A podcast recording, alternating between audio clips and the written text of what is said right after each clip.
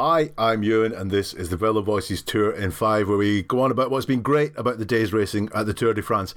Today, the race went from Millau to Carcassonne, 181 kilometres, and if the stage was a cheesy song, it would be by Scottish rockers Del Amitri, Nothing Ever Happens. Because nothing much happened. Actually, that's unfair. If you were excited about the winner, right, Midge? Magnus Cort, Michael Valgren, Danish dynamite at its absolute best.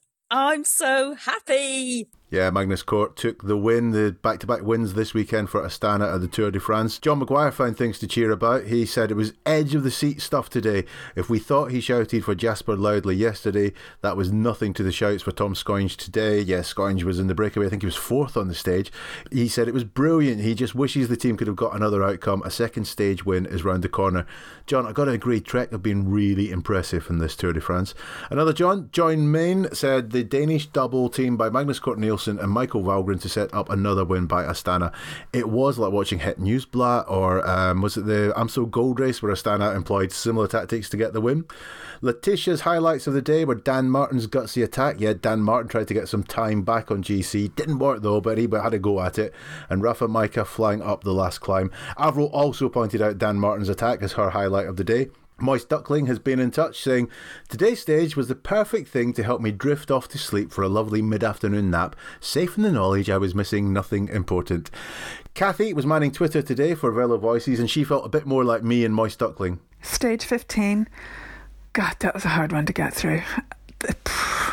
That was really hard to tweet because nothing, absolutely nothing happened until the very last bit, which was kind of exciting. Um, but yeah. Anyway, let's hope there's more action this week. Bye. Yeah, nothing else happened, honestly. Nothing at all has changed. We have a rest day tomorrow, and then the next stage is stage 16 from Carcassonne to Bagnères de Luchon, 218 kilometres in the mountains. It's a long stage, flat start, then three climbs in the last 50 kilometres or so. The middle climb is called the Menté.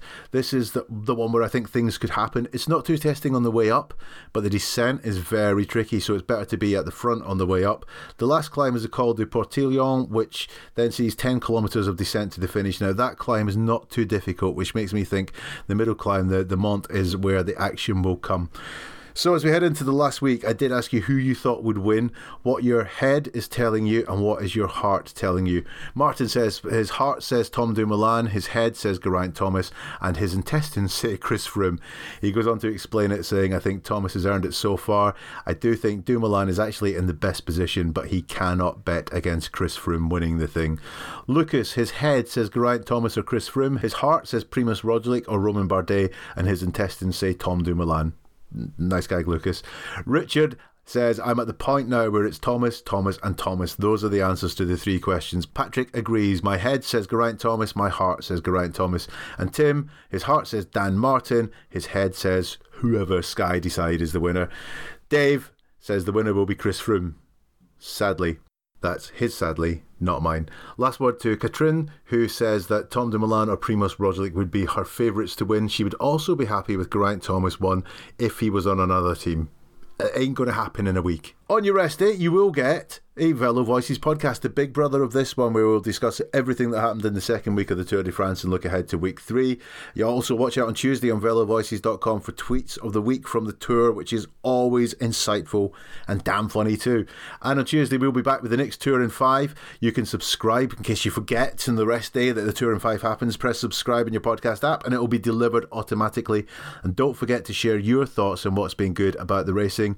Get on Twitter and use the hashtag Tour in Five or or download the Anchor podcast app, send us a message through that, and we will play it out on the podcast. Or record a voice note on your phone, email it to tourin5, that is the number 5, tourin5 at outlook.com. Your thoughts make this work. We'll see you on Tuesday after stage 16 for the next Velo Voices Tour in 5.